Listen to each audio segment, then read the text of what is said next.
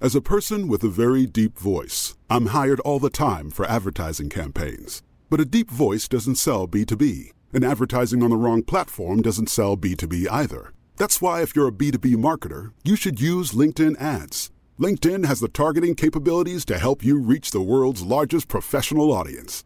That's right, over 70 million decision makers all in one place. All the big wigs, then medium wigs, also small wigs who are on the path to becoming big wigs. Okay, that's enough about wigs. LinkedIn ads allows you to focus on getting your B2B message to the right people. So, does that mean you should use ads on LinkedIn instead of hiring me, the man with the deepest voice in the world? Yes. Yes, it does. Get started today and see why LinkedIn is the place to be to be. We'll even give you a $100 credit on your next campaign. Go to linkedin.com slash results to claim your credit. That's linkedin.com slash results. Terms and conditions apply.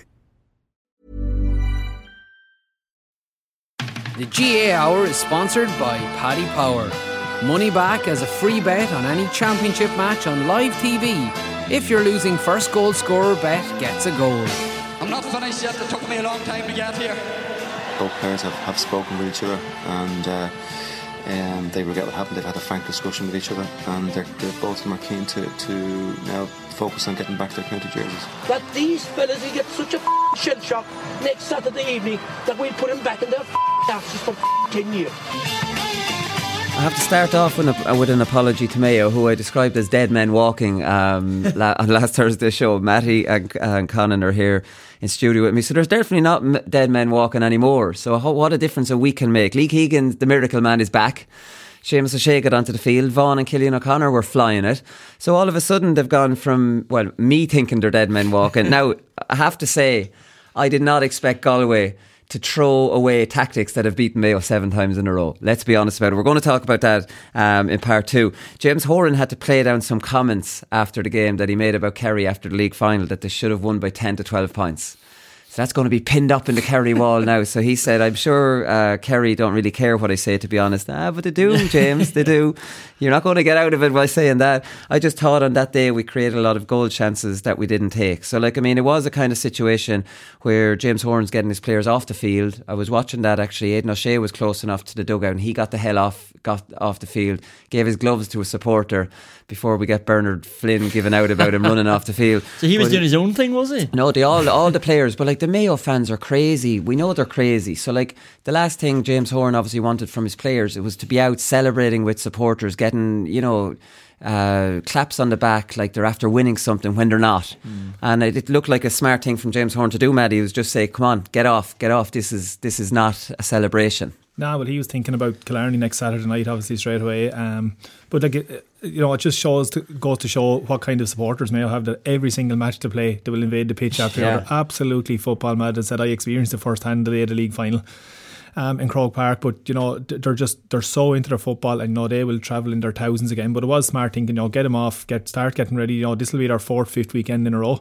Um, you know, every weekend is getting tougher, but you know, the, the, as you said, dead men walking, and I think a good few people would have thought that, but um, you know, they're far from it, and they're the ones going into Killarney next week with all the momentum, and you know, it's no harm to get the lads off and get them tuned into uh, into next week again straight away because you know it's it's, it's a short turnaround. Yeah, no, definitely. Uh, we have to, to mention the Carr goal here. The second one, obviously, we might mention the first one and some power goalkeeping in the second part of the show. But is there a more spectacular goal in GAA where you're running in from the side, you go outside of the boot to far top corner, it comes back off the stanchion, you continue your run, and you almost run past the ball as it's coming back coming back ah. out to meet you. Like it's spe- it's spectacular. Yeah, it had everything, like just the the power of his run, the directness, that finish. But the crowd noise, I think, was perfect as well the whole way through because once they turned the first man, they sort of got excited. Then he beat him, they got more excited. Then when he got past the last tackle, it was like, holy shit, he's in. And I think that's really added to it as well. And you're right, the, Yeah. the optics of the ball coming back out, it was that much power on it. It's almost like one. Then you see some goals, and whoever scored it might just drive it back into the goal, or the fella running behind Yeah. him will drive it into the net. You see it in soccer as well. You know, it's just that has that spectacular nature to it, Mattie. I'm sure you've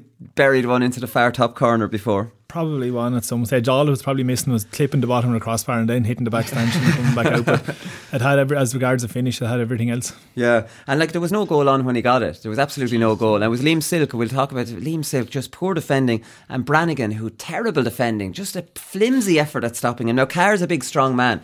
But uh, at the same time, there was definitely really poor defending. Shane Walsh, how did he get that in? We know Michael Meehan years ago got one against Cork. You know, you never score those last minute chances. like this is the goal is lined up. Everybody's back there, and you have a shot. It, you're as well off. You've got no chance. Yeah. Meehan did it, and that, that was years ago.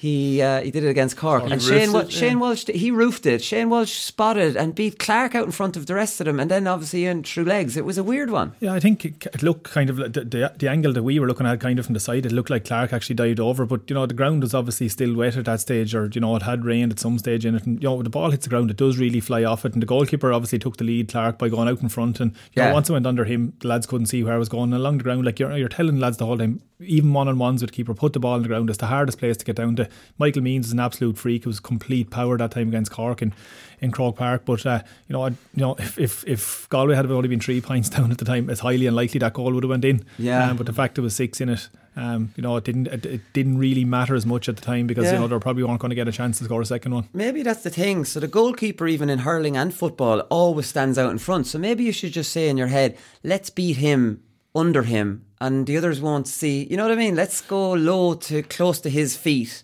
He might dive out over it and it'll go under him. I don't know. I'm just trying to think of some potential. yeah. But in fairness, Liam Silke, he could have learned a lesson or two. How, what was Liam Silke doing scoring that penalty? I spoke with Michael Meehan outside the ground or in the stand after game. Says, What's going on here? He says, He's a specialist. He didn't look like a specialist as he no. telegraphed it. Yeah, like he hit one for UCD, I remember, and it was a good penalty. But the way he ran up there, he had to sort of lace it, like the the way he came straight at the ball. And then when he tried to hit it with the instep then and go that side, like that was never on because I think his run was too straight and then it was very obvious for Clarke to see yeah. where he was going, and he couldn't get enough purchase to get it to the other side of the net. It was a very bad penalty. Very, very bad penalty. Usually, when you telegraph it to one side, you're actually telegraphing it to whip it back the other side and wrong foot the goalie, Mattie. Like, but this looked like there was it wasn't much power on it. If you're going to beat Clarke, it has to be a penalty like Diarmuid Connolly in the All Ireland final, which is a rocket into the bottom left, which is usually the go-to pressure penalty for right-footed kickers. Yeah, as again, look, it's, it's on the ground, and that one went along the ground of Diarmuid Connolly's. But you know, the one yesterday, I couldn't believe it when I seen uh, Liam Silke standing over because I was kind of actually wondering during the game was he playing at all. And then when I showed back uh, James Carr's second goal, you know, he was running after like he he, he had a poor game all day. You know, confidence, he was on Carr. Confidence can't be particularly high going up to take, and I was going. Geez, if I was Galway, I'd love to see Shane Walsh standing behind this penalty yeah. or someone like that. You know, uh, Ian Burke was still there at that stage. Ó Laoí, somebody like that. But look at a, a, a, specialist penalty taker. Maybe you don't see many cornerbacks in the current no. game coming up to take penalties. And look at realistically, Clarke probably could have shuffled across the goal and, and saved that without having to dive. You know, he wasn't even near full full stretch. Um, no. And you know, a, a, goal at that stage was huge in that game because all the momentum was with Galway. That would have brought it back to three, and actually straight after that, they were still six behind and actually brought it back to three yeah. with, with, three more points. So yeah, they could have been back Mayo, level. Then. Mayo were looking a little bit leggy at that stage and had the goal went in, but I'd say Galway are kicking themselves this morning. But look at Mayo by far the better team, but you know they could have put real pressure on them. But the penalty, you know, it's it's a really strange one as far as I'm yeah, concerned. He's a big target in the goals, Clarke. He's such a big man. Like I mean, it's not an easy penalty on no, him. Look, like you know, but you have to. I think you have to, uh, particularly now the the, the ball has been moved into the three meters from the 14 to you know about 11 yards out. You have to really put pace on it. Go power, especially with Clarke. I, I, think with any goalkeeper because you know unless they get right behind it, they're not saving it. Um, you know, we've seen it on numerous occasions. Power, you know that's a very short space. If you stand yeah. the goal and have a guy 11 yards out and put real power on the ball, particularly, as I said, when the ground is wet, put it along the ground really hard. Very hard to get down there very quick. Yeah, I agree. Clarke is like 90% limbs as well, you know, so you Clarke, have to absolutely whack it. Clarke doesn't do that thing of guessing like other no. goalies. He's not going before, the, he's backing his size to get across. And that's why pace is so important with yeah. him because the only thing will beat him because he's so big he's getting pace on he's it. He's got these gadget arms and stuff as well, you know, so he can just get down and react quickly. Yeah. McQuillan booked the wrong men. Um, I don't think it made much difference. So Cillian O'Connor and Ian Burke got booked when it was meant to be Antaine Ó Laoí and Kevin McLoughlin. I think it was number 13 and 15 or something like that, and he booked the wrong 13 and 15. I think he booked everyone, to be fair. So I, I, think he kind of got the right kind of. It was a bloodbath at the yeah, end, wasn't uh, it? Cillian O'Connor, I think, was, could have been lucky not to maybe get a second yellow. I don't think he was going to have a big bearing on the game, but um, you know, I think Joe got around fairly well, and I'd say that book. He, he's reported the end of the game would have took a while. I'd say he mightn't be finished yet. Yeah. The amount of names was in the book. Cillian O'Connor is a pup of the highest order. Like he got kind that yellow. Now Cillian O'Connor deserved the yellow as well. So they're both pushing each other. They're both holding on. He's holding on to Kyne so he can't go for a, a kick out. Kyne's pushing him in the chest. Kyne goes a little bit too high and pushes, kind of punches him in the chest a bit high, maybe at the neck. Cillian O'Connor goes down holding his face. There was two of them in it. Then Kyne gets the yellow. Cillian O'Connor gets a free that he sticks over the bar. He mm. is a pup of the highest order. As cynical, we know this anyways. That's the way. That's the way he plays. He's always sticking to defenders off the ball and stuff as well. Just runs over with his hands out. And Oh, yeah. it must be just so annoying for them, like you know. And so part of me always wonders why is he getting involved in it, especially as a forward. Like it, there's no other forward I think gets involved as much. I think as he enjoys does. it. I think he enjoys being that in that. So I um, was wondering, maybe does that keep him focused? does that just keep him just sort of Maybe. taken away? And we, we know, like we've said this before, like Mayo, Eamon Fitzmaurice has been out on record to say Mayo are a very cynical team. And if you look at the teams that Mayo play regularly, like Kerry hate Mayo, Galway hate Mayo, Dublin hate Mayo. Do you know what I mean? It's not like we love Mayo because we want them to win in All Ireland, but it's not like Mayo on the field or some sort of angels going around the place. They're far from it. No, they're, they're, look at ye- or yesterday was really obvious with about seven eight minutes to go when they were the five or six points up. Their tactical fouling kind of around the, the Galway half back line was really noticeable, and they're actually very very good at because they don't pull guys down. Um, they're not giving away yellow cards with big late hits. They're ca- catching them, holding on to them, giving a free, backing off, and they're not cards, and, and, they're, and they're not cards in my opinion. Um, and they're very very good at it. It slows it down. It just gives them a chance to get back into position. And uh, I said they're not picking up cards for it to do it very well. But look at the, the players like Cillian O'Connor. He's no absolutely no angel, um, but like they're getting plenty of hardship as well. And you know maybe he's only wanting to give give back a bit of what he's yeah, getting. I think But, all um, the all the top teams are at this kind of stuff, anyways. They are. They're, they play with that edge to it, and that that's the way it is. Kevin Walsh um, didn't want to talk about his future um, after the game. They're all like that now. Um, he says, "Look, I'm not going to get into that. What we want to make sure that this group go out with their heads held high and not listen to crap outside." Um, I think Kevin Walsh listened to too much crap with the way he changed his tactics and played Mayo at a game that Mayo are much better on. But anyways, we'll talk about that in part two. He said we're certainly up for it, which was great, and we're certainly up for it in the last minute. Now they were definitely up for it because off camera I was at the game and the whole the entire Galway half back line just started hitting their markers just before the ball was thrown in. Like O'Donnell, who you wouldn't think would be into that, just starts lacing uh, Jason Doherty. Um, Daly at centre backs at it with, with McLoughlin and the far side well. Just they're just punching him into the chest. Like I mean, it was, and then the crowd see this and they all start roaring. There was a great atmosphere as the ball was being thrown in because it's like Galway are up for it, Mayo are up for it. You know what I mean? Let's see what happens here. And there was a bit of argy bargy at the throw in as well. As well, they were all yeah, as well. There was a real, McLeod, ed- yeah. there was a real edge to it. I thought that was hilarious because that went on for about a minute and they were all trying to block off everybody and then O'Shea just caught it anyway. yeah, yeah. But like, I mean, the, the the one thing I would do if if I was a Galway manager is I would be converting an outfield player into goalkeeper. Lavelle's not good enough and Power's not good enough, and that I don't want to be disrespectful to the two players, but they're not, and they're changing them around, and they're neither of them good enough at the kick out part of it. And I'm not sure they're good enough at even the fielding part of it, and they're both not that big, and they don't look that mobile, either of them it might be a thing of getting Fiontán Ó Curraoin or one of the mid. Seriously, like I mean, it, it's worth experimenting with because obviously that that's not there, there's not any more goalkeepers because Walsh has been there five years and this is these are the two goalkeepers they're landing. And like Powers wearing a hat the other night in the rain.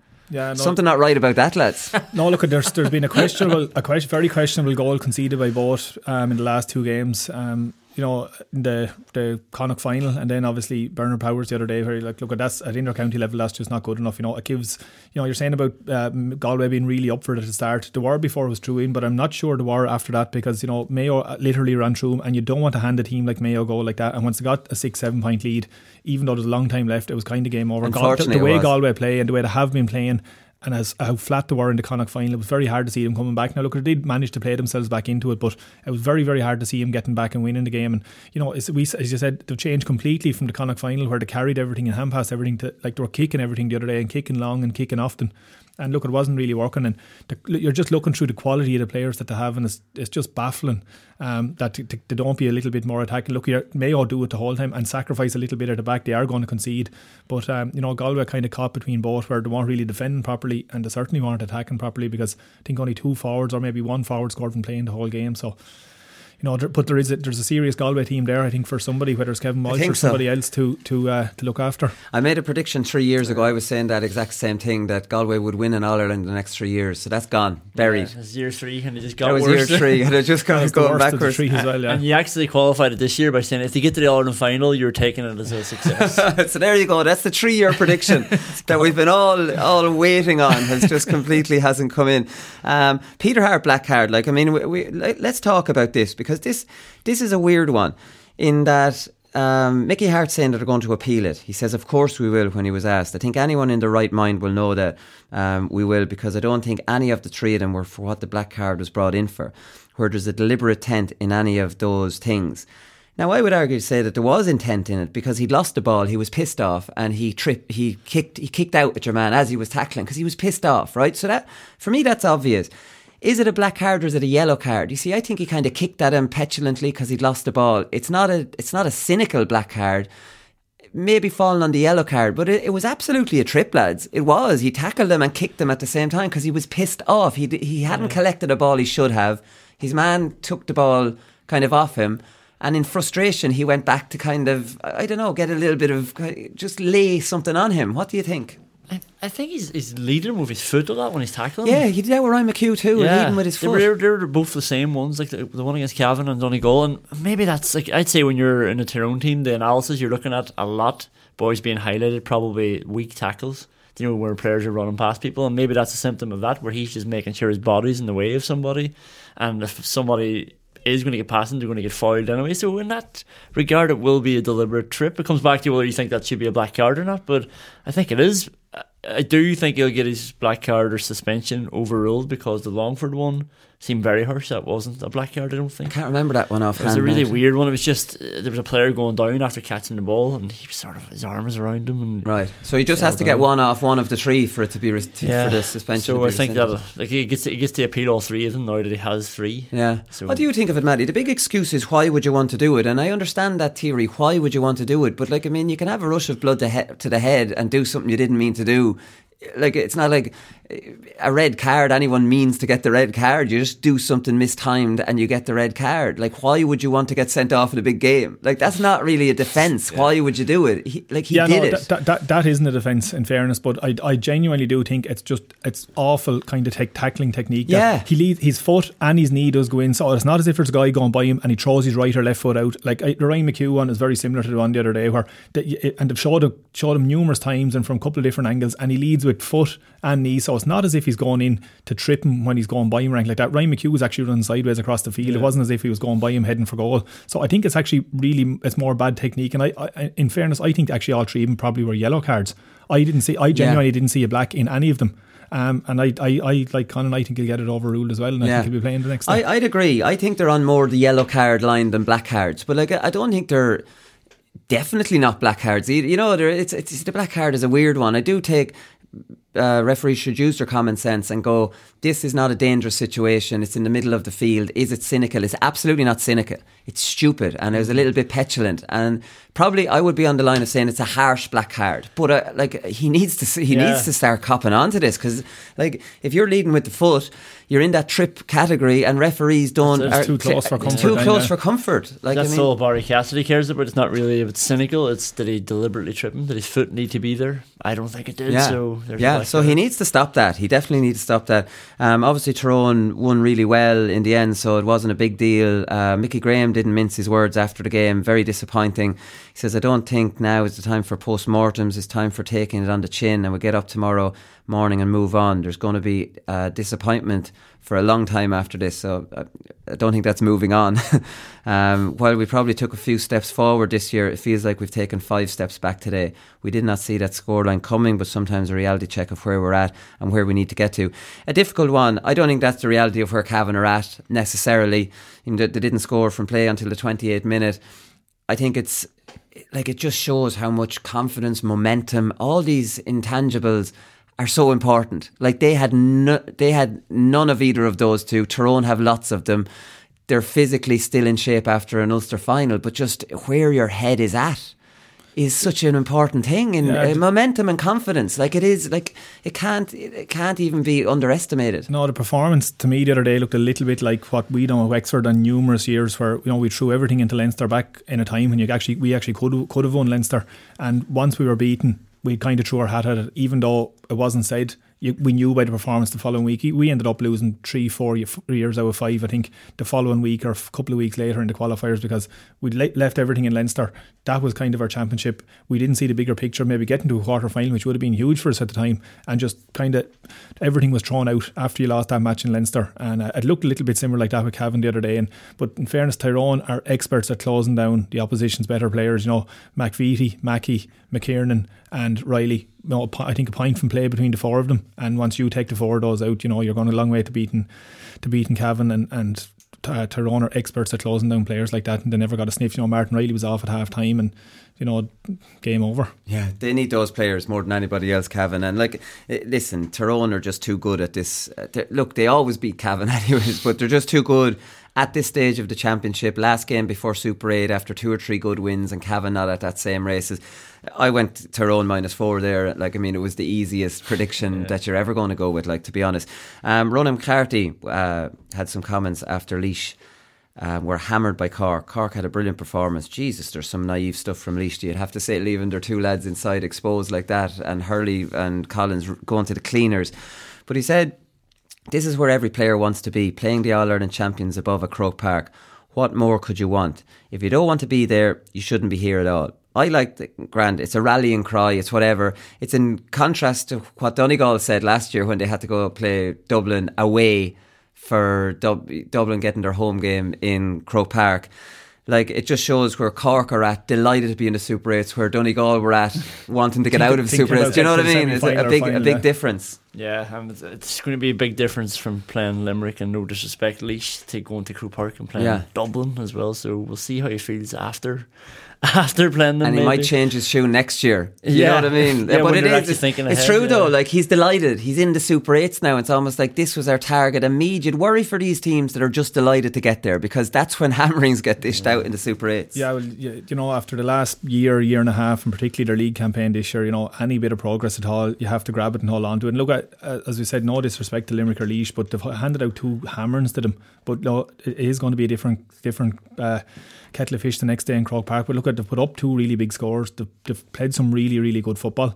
Yeah. Um, I said it's going to be a different, but that, look at that, they have a little bit of confidence. You know, we're just talking about Tyrone and teams like that. You know, victories and, and performance like that give you a bit of confidence, and they will have confidence going into Croke Park. And they've always able been able to score against Dublin. Yeah. but it's it's what's going to happen the other end is going to going to be the deciding That's- factor. I think that's going to be a fantastic game. I'm looking forward to previewing it on Thursday because Cork have the distribution and the inside forwards that will hurt Dublin, and we know Dublin will offer you two on twos in there if you get the ball in fast enough. So I think that could be a great game. Now, obviously, you would worry for Cork.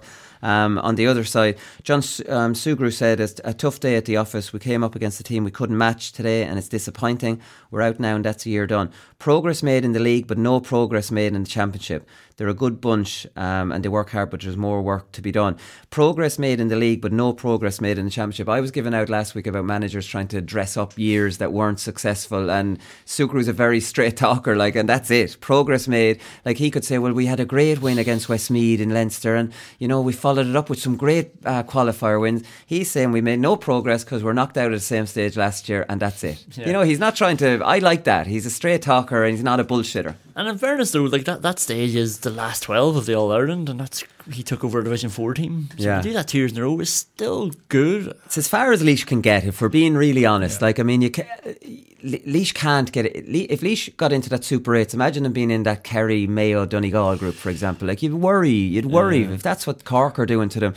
Like, you'd have to say John Sugrue's not without blame leaving Dennis Boot on Hurley for so long looked like madness. It only looked like Trevor Collins was moved on to him at the very at, towards the very end. Now we're working off uh, highlights here, so I don't want to be too harsh on him. But like Garrett Dillon was left on Mark Collins, he got one eight, one four from play, and Hurley got two four, from play. Like the simple thing and the oldest thing in the book is just at least switch those two and see are- is the matchup going to improve. No cover for them. So like I mean, when this ship starts sinking. I know it's not your philosophy to play a sweeper, but Jesus Christ, you and I know you're, it's not easy to use your centre back as a sweeper because they have to follow Ruairí Deane or whoever. geez, you have to take off a forward and bring on a back. Like you're being destroyed. Like this was just wide open stuff where Brian Hurley's just getting a diagonal ball, a simple side step and a goal. It's too easy now. It was. By the time his second goal came around, I could not believe the booth was still on him because he was he was being rinsed. Like Yeah. you know, and like just didn't seem to have the pace. I see, but, but Boots not able for him. I've marked Boots years ago in club. Boots not able for a fast lad. Like Boots a big strong Yeah. fella. Like and there's a there's a a certain team Boot could be good against. You know, and players that he's a good match for. But it's not Brian Hurley. Yeah. You know, like it's just not. So like I mean, it was unfortunate for it's unfortunate for him, and it it's always the case. After having a good year and then get a hammering like that, and then you wonder, was it a good year? You know, like I'm actually Take- wondering as a supporter. Like I mean, looking back on it, promotion, uh, running the qualifiers and to go out the same round to Monaghan last year and Cork this year. And I think Cork have improved a lot. Um, I don't. I think Laois can hold their heads up high. You know, like I mean, I don't think they were beating Cork. How do you think I feel as a Derry supporter who lost to Laois? This is quite sobering for me now as well. you Yeah. see the Cork are doing that to to Laois. Yeah, no, exactly. Yeah, but that, that that's the king. I, I do I do think, um, and I'm thinking this with the Laois hurlers as well. You'd love for them to go up against Tipperary and and, and put in a really good account for themselves. Like all all these teams that go out on a low. Roscommon last year get into Super Eights and then.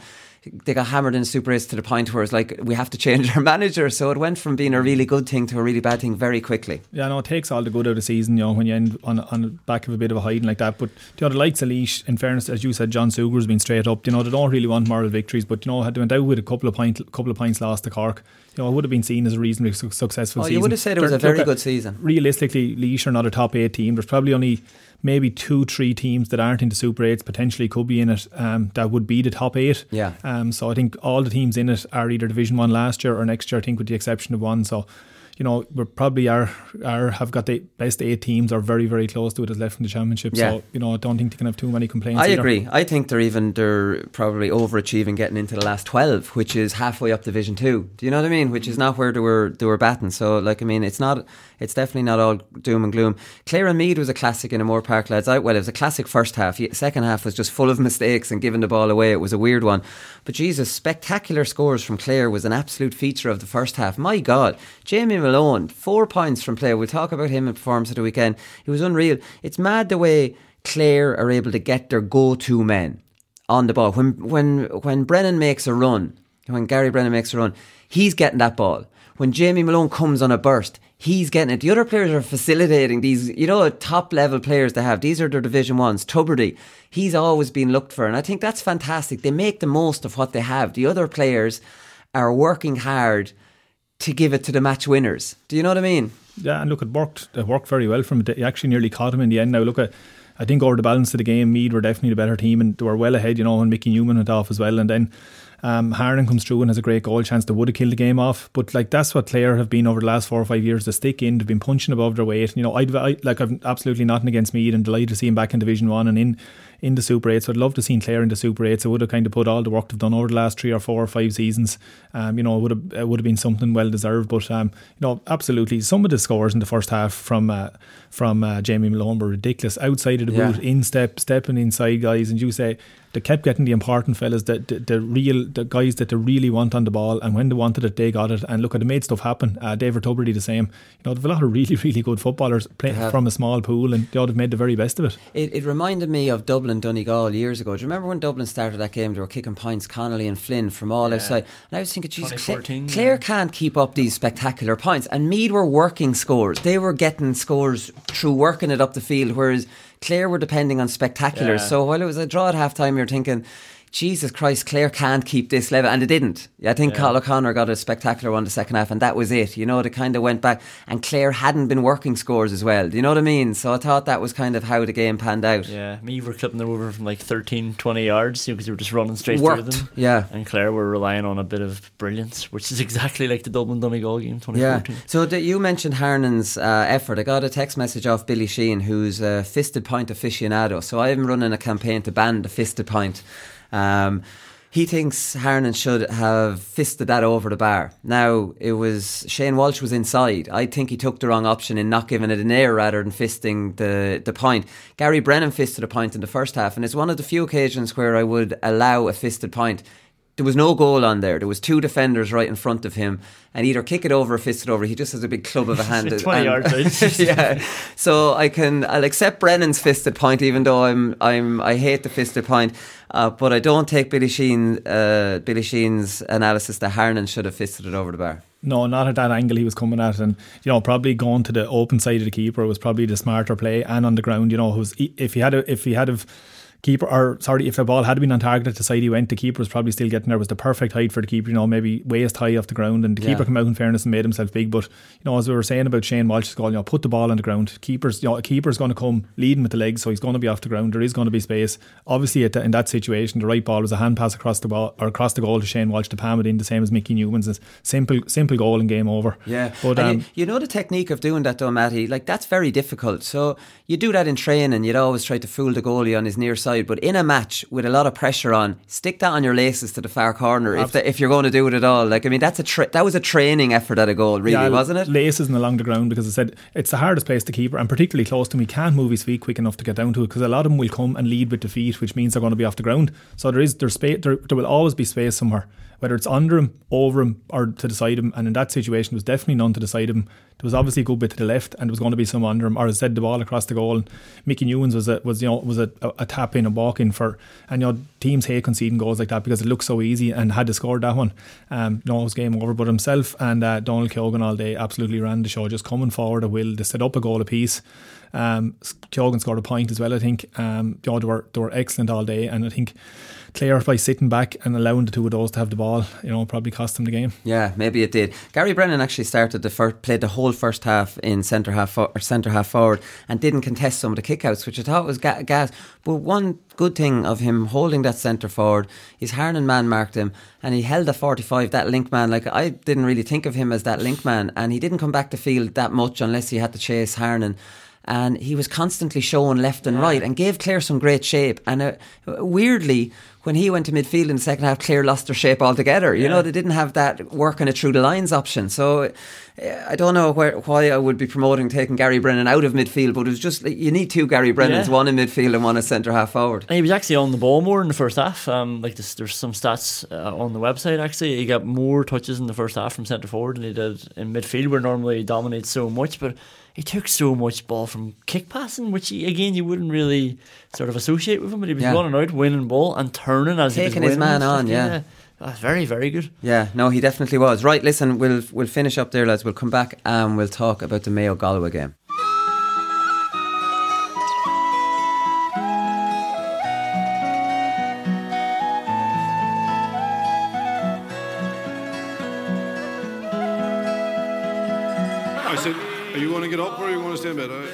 I, I said, "We have a game there about half three. If you, if you, if you wouldn't mind, if you wouldn't mind joining us."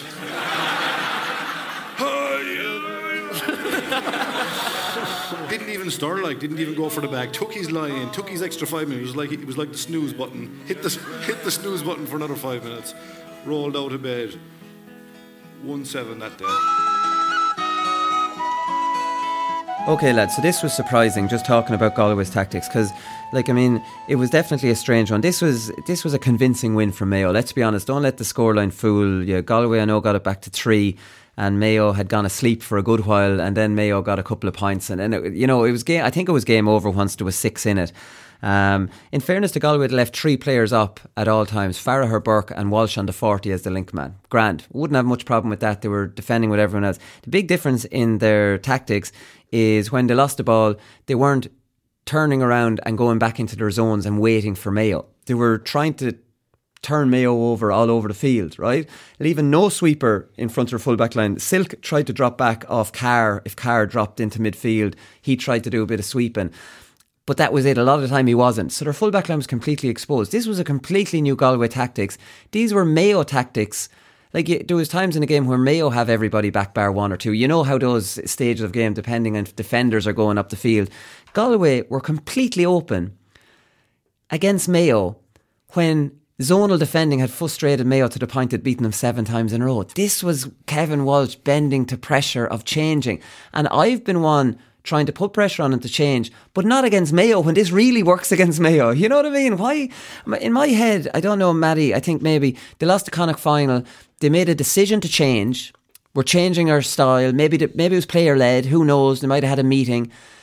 And that was before they drew Mayo the following Saturday. And they had decided this, you know what I mean? Without saying, all oh, right, well, now we've Mayo, will we go back? They probably just said full steam ahead, which it was a mistake. Yeah, it's strange one to kind of change in midstream, especially with only two weeks, I think, in between the game, you know, to go from kind of nearly all out, all out defence to all out attacking. Yeah. And know, one week from when they drew Mayo. Yeah. you know? It'd be strange being in that Galway full back line where normally you have two, three guys in front of you. And now all of a sudden you're two on two or three on three, and that's a totally different ball game. Um, you know, Mayo popping lovely little balls in in front of Cillian O'Connor and Darren Coen and all these guys in the turn and you know taking shots at Wheeler, laying it off to runners coming through. Where before you know the, the whole middle was blocked up in particular. If they were scoring against against Galway in previous matches from out wide, but you know an awful lot of, of Galway's or Mayo scores were in and around that D. You know, under not not even under that much pressure to be honest. Um, and the one first point you made about it, and I noticed it very very obviously after a few minutes that when when Galway lost the ball, there was a lot of guys jogging backwards where before they're already either in position or absolutely flat out trying to get back there. Yeah. You know, in previous seasons, conf- a bit confused, a bit confused. Yeah, they're absolutely caught between both. But like, it's very hard the way they've been playing over the last two three seasons to try and change that in two weeks. I think is virtually impossible. As good of footballers they are, and as good of individuals as they have, it's very, very you know it's a serious mind change over the space of two weeks. With probably only maybe four or five training sessions, I think it's nearly impossible. it was, it. and like I mean, but this is the game Mayo are good at. So you're taking Mayo on at their own game with not much practice at it. Like it's bizarre what they decided to do. Like because this is Mayo's bread and butter, a nice open footballing game. Um, in fairness, like after the terrible start from Galway, like Kerin was getting roasted by Cillian O'Connor and you fouled him. He was taken off uh, very early, 25 minutes. Then he ran up the field and tried to kick a point after a big long run. And you're like, what are you doing? Um, then fouled Cillian O'Connor. O'Connor was cleaning him out. I thought when Kyne came on, or when Sean, uh, Andy. Sean uh, Andy O'Kelly came on, he played well. And there was some very good one on one defending from Galway after the initial first 50 minutes when they were all over the place. Yeah, and you don't normally get to see the one-on-one defending, but it was good to sort of appreciate these players. The yeah, Kerin was an interesting one. I know he was getting cleaned out, but again, I always hate when cornerbacks get taken off when they're getting cleaned out. It's could you not just swap him onto another player and see how he goes there? But Kevin Walsh seems to treat yellow cards as a black card almost. So as soon as a player gets a yellow card, to come off, and it was the same as Sean Kelly, I think, at half time got a yellow card and he, he didn't appear again for the second yeah. half. So, but do you know what about Kelly? Kelly's not fast. Kelly's not. Kelly suited that zonal thing where he was just yeah. standing in around. I don't think Kelly's good enough as a as he was playing wing back because um, Cillian McDaid went marked uh, Donie Vaughan, man marked him. So, uh, you know, I, I wouldn't have I wouldn't have had any problem with uh, Kelly coming off because he came off for Comer. I'm pretty sure. Yeah, it was yeah. Comer. It's actually easier energy wise as well. They play the way Galway were playing before. I know there's a lot of running involved, but you go back and you get set up, and teams are so afraid to come at you know that you get a lot of rest when you're in behind that 45. Yeah. Whereas when they're trying to go a bit more attacking, get more players up the pitch, then they have to track all these Mayo runners who are bombing forward. Yeah. See, I know. Listen, I have to hold my hands up. and Say I don't mind Galway changing. Galway had to change to move on because they tried the other one. I just have a problem them changing against Mayo. When they yeah. tried and tested, like changing against Dublin because it didn't work and you were hammered is one thing. They beat them seven times in a row. They frustrated Mayo to give them no space. Mayo got clearly frustrated, got men sent off. Seven in a row whatever you've decided to do, go back and use what yeah. beat them, get into your Super 8s, and then play your your more attacking football. Yeah, Tyrone look at a kind of changed changed tack against Donegal this year as well, and it absolutely didn't work. Now look at it, it wasn't just I think the game plan that day was kind of it looked like a bit of attitude. They've gone back to what to do very well, and they've absolutely breezed through the through the qualifiers, and there'll be an absolute there'll be a serious um, opposition for anyone. But you know, Galway, as you say, definitely should have done the same. You know, st- stick to what was working. They still have players, still have very, very good players and very, very good forwards. Um, but you know, it's worked against Mayo, and then just to change a week out, or you know, probably a week out because they only know what the opposition is. Then is is kind of a bit bizarre. That's the thing, and like I mean, like ironically their forwards didn't even perform well in this more attacking play. Do you know? Because they were all over the place, yeah. and like I mean, they couldn't. Durcan had a, did a brilliant job on Shane Walsh. Yeah. He was all over him, and Shane Walsh got to hold the forty because Durcan didn't go forward at all. He just did an old fashioned man marking job on Shane Walsh. They couldn't get good ball high up the field. Their kickouts were poor. Um, when they went to midfield, they weren't winning them, so they couldn't get any quality possession around midfield to be able to give good ball inside. You know, the ball inside was shitty and it was coming straight back out, and Farragher wasn't winning, and Burke was getting them out near the corner, and Mayo or Tigerish. and it, was just it was a bit all over the place in that first half from Galway. Part of me was wondering, does Shane Walsh actually suit the way they were playing, like going deeper, getting ball and coming through the middle with it, rather than being on the forty? I know we always say about half forwards needing to hold the line, but he did one run in the second half, and I was like, oh Jesus, yeah, Shane Walsh is, is here, like you know, Yeah. when he wasn't influential at all, especially in the first half. Maybe he needs to go deeper and get the ball. Yeah, because see, Colin Boyle was back covering him as well, so he kind of Yeah. had to contend with two men. See, this is another thing. Like, if you Shane Walsh, who's in a very important role, you have to realise Colin Boyle will be dropping in front of him. Where's Colin Boyle's man? Don't drop so deep that Colin Boyle's just easily able to drop off you. You know, you have to. No, you, have, to. you have uh, to engage him. You have to And- plan and- for all eventualities yeah, here. It takes him away from Shane Walsh. And look, at it's like we were saying with Clare. Clare get their most important, influential guys on the ball. This is what Galway need to do with the likes of Shane Walsh. So if whoever Le- or Boyle is supposed to be marking, keep him further up the field. That he actually occupies Boyle, Boyle's mind, and he can actually see him somewhere that he has to pick him up. You know, you take a bit of room away from or from or give Walsh a bit extra room, and I think it starts to make things happen. A lot of the ball has been kicked into the full forward line was from a long, long Too way far out, which, which yeah. meant you know it gives the defender that extra second or two. You know, 30, 40 yard passes are much harder to intercept than the 50, 60 yard ones that were kicking in. Now, while they were decent ball, you know, they were kicking into a load of space, but the guy was completely isolated. Like uh, Burke was winning ball out on the sideline completely on his own Yeah. because the rest of it, his support was far too far away from him. That's the thing. So, like, I mean, the change to that is maybe go two and two, and not just have Walsh on his own. You know, let make sure Brannigan or Heaney or someone, even though they like to go back, they're two players who have regressed badly, badly in the last couple of years. Both Heaney and Brannigan. Like, I mean, they were two of their very important players, and they've gone back to not performing well at all. But that's the answer to that. So Shane Walsh was being man marked by Durcan tightly and and Boyle maybe covering. Say Walsh didn't have both sides to run because Boyle was one, so then he was kind of snookered. So then they they had to uh, avoid him and go long from way f- too far back, and that was Galway's game plan there. Straight away, kind of messed up. They weren't getting possession off kickouts far enough out the field to be able to give in good ball. They were working off scraps under kickouts. Like Johnny Heaney seems to, it was gas. Johnny Heaney seems to be a target for one of their kickouts. He's standing on the 45 on the sideline. And Jason Doherty's on him and he's just standing a few yards infield. A Yeah. smart thing to do, watching him. We've talked about this in the show before. So if that's going to get to Johnny Heaney, Jason Doherty's going to get to him before the flight of the the ball ball comes yeah. to him. So it's just like And he's isolated on the and he- sideline. And he's isolated. And it was actually the kick out to him that led to the goal. It went over Over the- Heaney's head over over the the sideline. sideline, and straight from that, then it was a miss hit shot from Coen, and Power uh, made a made a mess of it, and it was a goal. Yeah, I actually thought like Mayo sort of were tempting Galway into playing that short. I think they wanted them to play the short ball. Yeah, they I think overloaded they the sides. But they zoned it. We've said this before. Yeah. before. Zonal is the way to go. exactly. And Now, then- on the sorry, man mark the full forward line because you don't want them to tap to them. But anywhere back from that, there's enough Yeah. flight on the ball that the zonal lads will will Have be able to time to land at to that point. Yeah, and then when Galway went short, it gave me enough time to set up or foul like they did around that middle third. They were able to foul them, slow the game down. And I think there was only two scoring frees that Galway got the whole thing because Mayo were smart about it. But like in the other side of it, it was so strange. Where Galway were just going man for man, and there was one time I think Peter Cooke had supported the play down the right hand side. Galway ended up kicking it wide. I think it was Farragher who kicked it wide.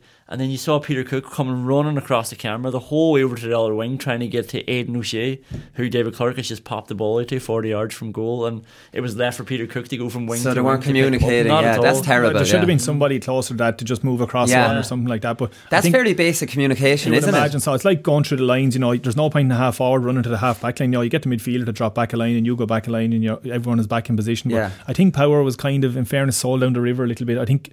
I seen a stat last night. He had more possession than any Galway outfield player. Where you know he took a short kick out and took it back, and the number of times where maybe a full back, as Sean Andy O'Callaghan done a few times, fist passed the ball back to Power and actually ran off rather than being an option for to take it again. And Right, here he's yeah. sold on the ball around around the D, not knowing what to do with it. Like, and you know, it's no wonder that uh, you know he had more possession than any of the Galway outfield players. And you know, Mayo were absolutely like they had squeezed up on him. They weren't giving him a target. And he said, you know, he's not the best kicker out of hand, and uh, you know, they were just putting pressure on themselves. Yeah, the, the the the rule that's going to prevent going back to the goalkeeper is a good one though. It avoids that. They're just catching it and going straight back and then continuing to play. And then the goalie's running out, tapping on his toe. He's no options. Everyone's paired off, and it just doesn't look good for the game, does it? So what's your like? Is your proposal to keepers not allowed to be passed the ball at all, From or a kick out. From, I think from a think from a kick out. pass straight back to him. I think from a kick out would rule it. From play, it's difficult because Hmm. you know There's a good like rule in like five a side football where if the keeper gives it to you, you're not allowed to give it back to him at any level. So you can't just keep doing that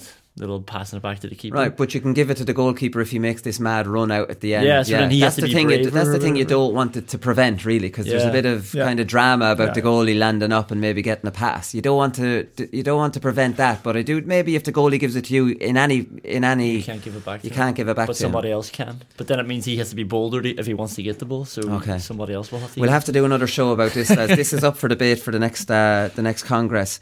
Um, yeah, I mentioned Boyle sweeping. Comer came on at half time and like he was trying a bit too hard. Like he he he took on his man when he got at the very first ball, and it's almost like when you're coming back from injury. I remember my debut. Someone said to me, and it's the most simple advice ever: play your way into the game. Don't give away the first one or two. Hand pass them off, and I did exactly that. And about 15 minutes into the game, I was thinking, "Geez, I've been on the ball three times, and these things going through your head. I haven't given it away. I feel good." Then I took off and scored a point. Now I'm playing really well. You know what I mean? You build yourself into it, and I think Comer could have, you know, done with that little bit of advice. Lay the first one or two off. Don't don't be expected to win this game on your own for us.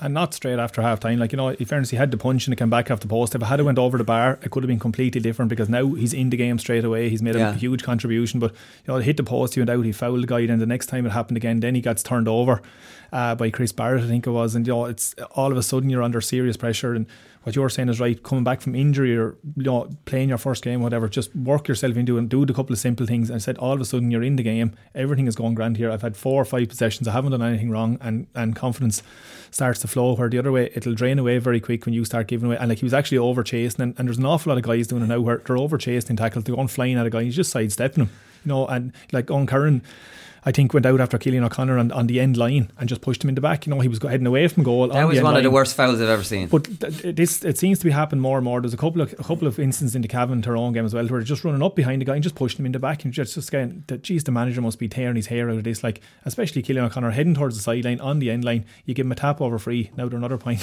further further ahead of us, but. Look, I don't know. It's a, it's a, it's a killer for a manager. Yeah, no, it's true. I think Mayo played the better football in the game. I think Galway's comeback kind of, you know, it was more. I don't, I don't know, chasing the game rather than like the, the good points came from Mayo. I think Cillian O'Connor's first point came up, was moved up by the foot through the lines really well. There was a second half point by Jason Doherty, which was a lovely Cillian O'Connor layoff to from an Aidan O'Shea pass to Jason Doherty. They just the, the, the good scores in the game, pretty much from place, came from Mayo. They use the line so well, don't they? There's always somebody Yeah, ahead. There's yeah. always another platform, and yeah, the James Cargo. I know it was so individual, but that was just a kick out from Durcan, or sorry, from Clarke to Durcan, and then Durcan up to Carr, Yeah. and he took it from there. So I'd say they couldn't believe the kick pass was on. unbelievable. Yeah. But you, you, you couldn't see, you know, while it was an outstanding finish, you couldn't see that kind of a goal being scored against the likes of Tyrone or Dublin because, you know, Liam Silke is following him, literally doesn't put a hand on him. And I think it was Brannigan ran by him and never laid a glove on him. Oh, yeah, he just put his hand out, It's, it's, flimsy. it's a fantastic run, a really powerful run, but, you know, you, you don't get goals like that against the likes of a Tyrone or a Dublin or a defence like that. And you certainly won't get it against Donegal. So, you know, while it's an outstanding goal, um, I think there are not going to be too many of them scored in the Super No, 8s in Croke Park against think- Dublin or a, or I- a Tyrone. I think that's James Carr's forte. His big slalom runs because he's a big, powerful guy, isn't he? It looks like that's his game, even though we don't know him too well. I know he scored a spectacular point in the league final late, late in the second half, but it seems to be his game is a running game. You know, like you'd be surprised that Silke, like Silke's a top level cornerback. Like I mean, Well, I suppose it just goes to show that Donny or Galway, after changing for so long, as I said, the likes of him and Kerin and Sean Andy Ó Ceallaigh or Kyne, whoever's in there, have two and three extra guys in front of them. Now, all of a sudden, when they don't, they're getting guys coming running at them one on one, and where I don't know, possibly the art of one on one defending has been kind of let go a little bit because you're defending in numbers. Now, all of a sudden, when he has to defend one on one, particularly again a, a big imposing guy like that, you know, he, he had his hands full, and you know, he's maybe not sure what to do. Yeah, I think they did. Like in fairness to the Galway defenders, for looking for the future, I thought Kyne did well on Cillian O'Connor. Like I mean, I thought Sean Andy did well when he came on too. Like. Like I always say this, when you're going man for man at the back, yes, it's very risky, and Mayo do that. It's very risky, and yes, if good ball comes in, you'll be taken for a point. But there's the trade off of what you might get on the at the other end. That's always the way. So, like, I mean, I would stick with it if I was if I was uh, Galway. Definitely would. I think Mayo's response. Galway got it back to three, and for a second you thought maybe um, there might be something in it. But then Coen scored a huge score and then a huge free from Cillian Connor, who he absolutely bought off uh, sold Kyne completely up the river. And then that was it. That was game over then. So, like, while Mayo were very tentative at the start of the second half, when they needed to, then they were able to turn the screw. Ah, look, it was a convincing enough win for Mayo, realistically. Uh, Galway were always going to get their spell in the second half when they were on top, and they in the first half too. They scored four out of five points. I think Cooke uh, kicked a couple of wonderful points, but you know, weren't scores were particularly well worked. They were just really, really good finishes. But said Galway were going to get their get their spell. I think missing the penalty, I think was was probably the big turning point in the game. I know uh, the, the 45 was kicked over and got it back to three, but you know the difference in being three behind at that stage or being six behind was huge. And I think the penalty miss was was the big turning point in the game. But there's no doubt about the Mayo were the better team. Yeah. So Kevin Walsh will go. Do you think, lads? Malachy O'Rourke's available. I, I think, Yeah. and Jim McGuinness, I think this sort of changes the thought process of a lot of county boards who are ambitious. You know, do they look at these two boys first before they make any decisions? Yeah. I would. Yeah. What do you think, Mattie? Is I- McGuinness in the market? Jeez, McGuinness would be a great appointment, all right. Yeah. Is he in the market? I wonder. Is he back in Ireland? We don't know what his story. He's not back on Sky. Get him into the market. I'd say I'd say for the right offer, anyone could be on the market. Um, look at Your their man from Supermac's will have to open up the, the wallet. Pat, Pat, Pat's, Pat's going to have to come big. Um, yeah, look, I, look, it's up. To, absolutely, I think Kevin Walsh deserves to make his own decision. I think he, he has done he's done great work with Galway over the last five years. He took him up when they were in a bad a bad bad situation and has won Connacht titles with him. So I think he's well entitled to make his own situation. And I don't I don't see Galway. Um, getting rid of him, but look at the likes of Malachy O'Rourke and the likes of McGuinness are, are really interesting. No, whether they can go into the likes of Galway and and uh, and do a big job in there. You know, not all outside managers come in and are are uh, you know are a huge success. But Yeah. you know, the likes of these guys ha- have really good pedigree. But you know, they might not necessarily be the right fit for Galway football. Well, that's the thing. You, you see, you don't know. They're big names, and that's Mm. the good point. If if Galway are trying to move away from a defensive style, is McGuinness and Malachy the managers that you want? What about former Corofin boss Stephen Rochford? That w- I would think that might be a better fit potentially for for Galway. You might fancy it as well. Might fancy it, yeah. Depends how they go. Um, yeah, that's a good one. Rochford or someone like that. I think maybe. if, if I think it's it's most likely probably you know they had Joe Kern it didn't really work out and you know I think there's probably is enough really good coaches in Galway. No, even you know it's, it's a bit left field, but even the likes of Pádraic Joyce, um, who's Yeah, with the Galway under with the under twenties at the 20s, yeah. moment, or maybe the likes of him and Rochford together. But you know I'd say Rochford is probably going to be in Donegal for a season or two. So you know if Kevin Walsh does go, there's there's there will be an opening there. Um, as I said, the the outside guy is maybe not always necessarily the right option either. Yeah, I think what the, the next manager needs to do. Number one, he needs to find a goalkeeper. I know that I just threw Fiontán Ó Curraoin out of my, off the top of my head. You're laughing at me, Conan, but there might be there might be someone there that could that could do that job. You also need to tap into Galway's natural flair, their historical flair. They're known as a great footballing county, and people started using that as a stick to beat them with. You know what I mean? That's not a stick to beat you with. That's a huge quality that you're a traditional, brilliant county for brilliant scoring forwards. And that's probably part of the reason I wanted them to move away from that defensive system. And I think the other night, in a way, some of these lads, if you get them marking from the front, prove that if you leave them in one on ones, yes, a Cox can clean Sean Andy for three points. But sure, that's not the point. If you said to Sean Andy going out marking Cox, if you keep him to three, I'll be happy with you. Don't have him castigated. They dropped him for that. You know, now I know Cox got the better of him, but Cox is a top level player this year, and three from play isn't humiliating. But this is the point that it, it's not the end of the world to be conceding 1 1 off your marker or 1 2. What can Shane Walsh, Comer, Burke do at the other end? And can we beat them? I do think that the next Galway manager needs to get the balance of that right. Uh, yeah, Fair. uh, definitely. And as I said that's why I think pot- potentially it probably could be a Galway person because they know the scene inside out. And look, at there will be an immediate bounce with a new manager as well. You see it everywhere. Um, you see it in Cavendish, and look at you can keep going through any number of counties. And you know, was it to be? And that's why I'm thinking the likes of a Pádraic Joyce who knows it inside out and who was that kind of a player himself who likes playing attacking football. Look, at you can't be naive and say right, we're going to all out attack. There's going to be no defending. That Yeah. does not that does just does not work in the modern game either. But guys like that are smart enough to know. Look, at I have really quality football here at me at my disposal. You know, the likes of, I can't believe the likes of Kieran Molloy is not on the team somewhere. You know, a half even half hour because half back and half hour is more or less the same position Yeah. these days anyway. But I think the likes of Joyce or someone could really get the best out of players like that. They've too many good footballers kind of to be tied up in a defensive game, and you know, let these guys go and express themselves. That's the Galway teams we were looking at through the the nineties and the two thousands. You know, it's free scoring. You know, going up head to head with Kerry and Dublin and putting big scores on the board. And said they've too many good footballers not to be doing that again. And, and there's lots of them on that on that team at the moment. I agree. I couldn't. I couldn't agree. more. I think for the record, I think Walsh will go. I think he's probably taken him as far um, as he can. Right, we'll leave it there, lads. We'll come back with Paddy Power performance of the weekend.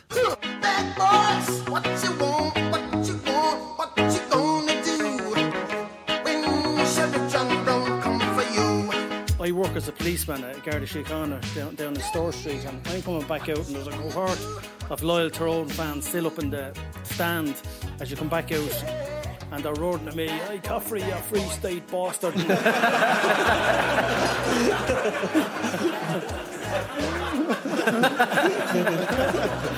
and, and, and next thing I hear, you have no fucking jurisdiction up here.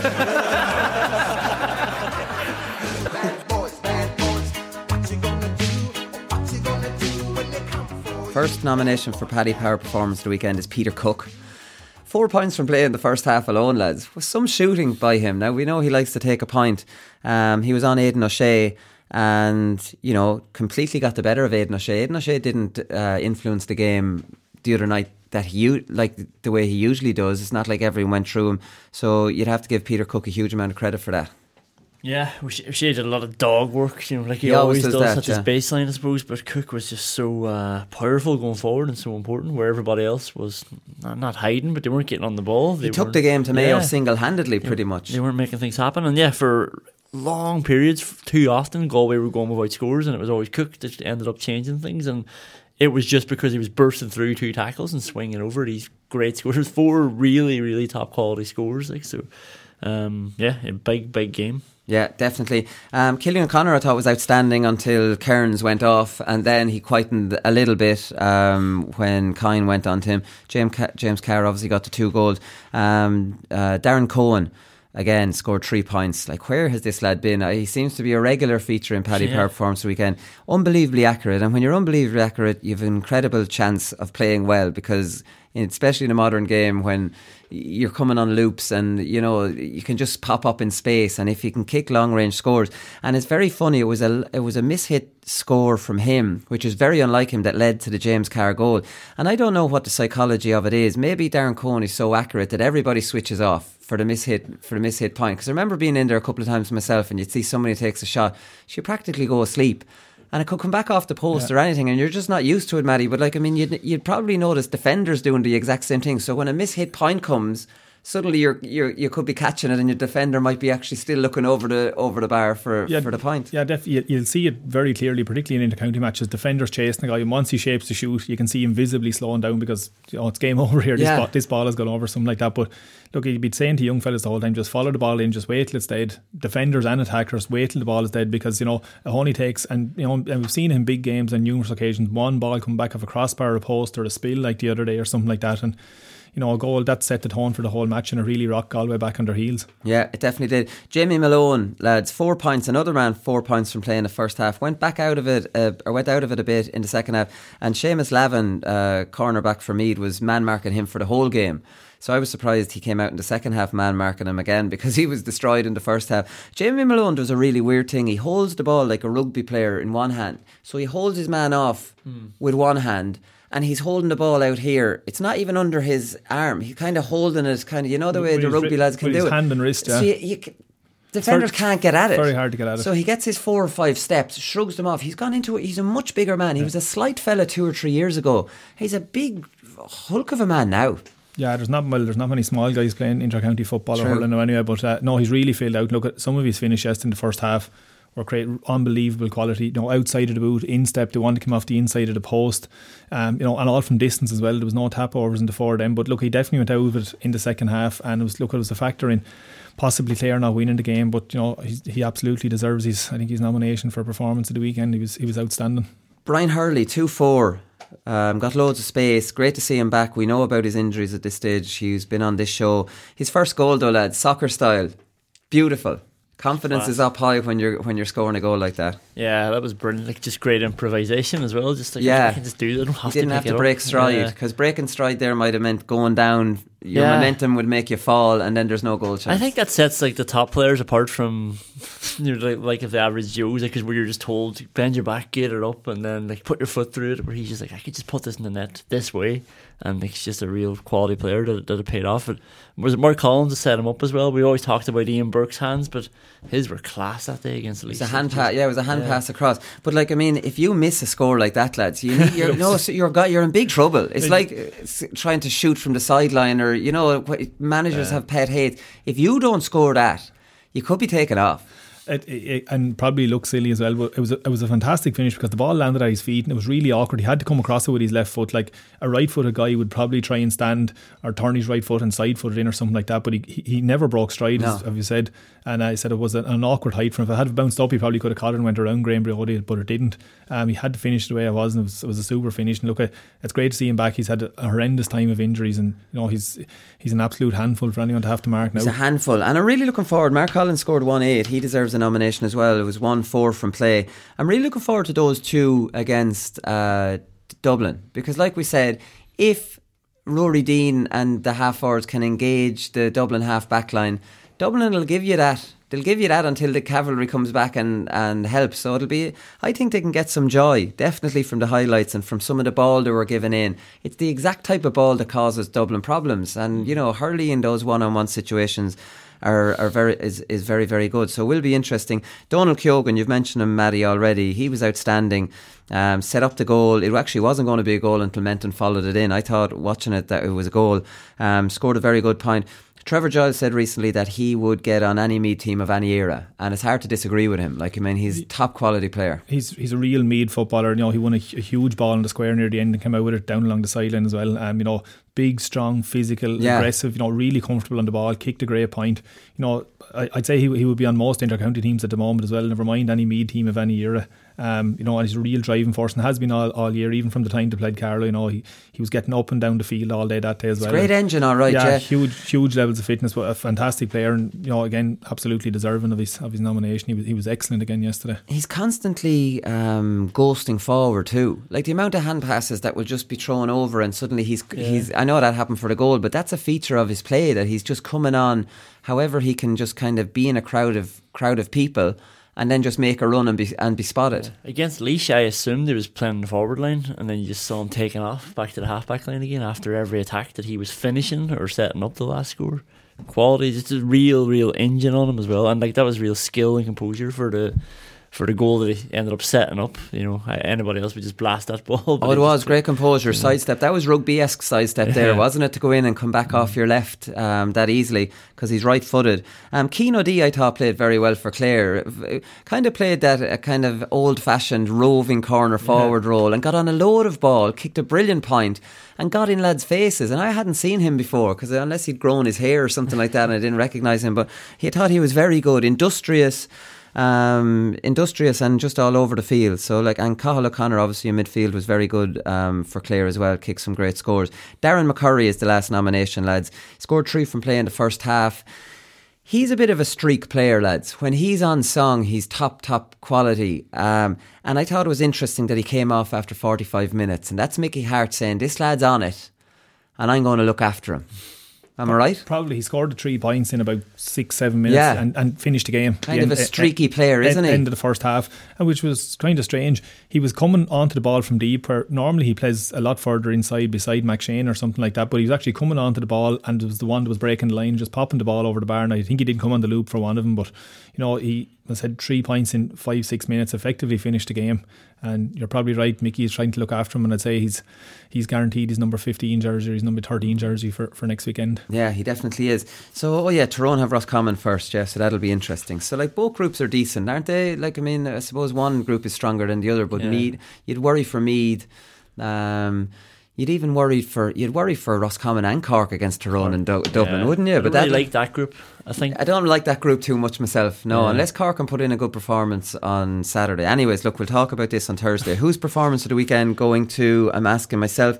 Donal Keogan, have you got a nomination uh, here? Patrick Durcan, a bit disappointed not to see him. Patrick Durcan, yeah, yeah. good, good uh, man working display, but some amazing passes as well through the game. Yeah, Paddy Durcan. Yeah, okay, I'll allow I'll allow him, but he's not going to beat Donal Keogan, um, even though he was marking a much higher level player than Donal Keogan um, was. Donal Keogan is Paddy Power performance weekend. I think Meath deserve it after. Um, it's a weird one with Meath that they've reached every target they set at the start of the year, but there's still a bit of a cloud hanging over them after getting destroyed and embarrassed a little bit by Dublin. Unfortunately, that's the reality for them, isn't it? Like, I mean, yeah, look at it could be the next couple of weeks could be tough as well, and that's that's probably going to tell tell more of a story. But look at if you'd have told them at the start of the year, you know, get to the Leinster final, get promoted in the Super 8s. I think that it took Fairy off. tale but stuff, yeah. And how can there be any doubt over this, or cloud over this, the Dublin cloud that hangs over everyone?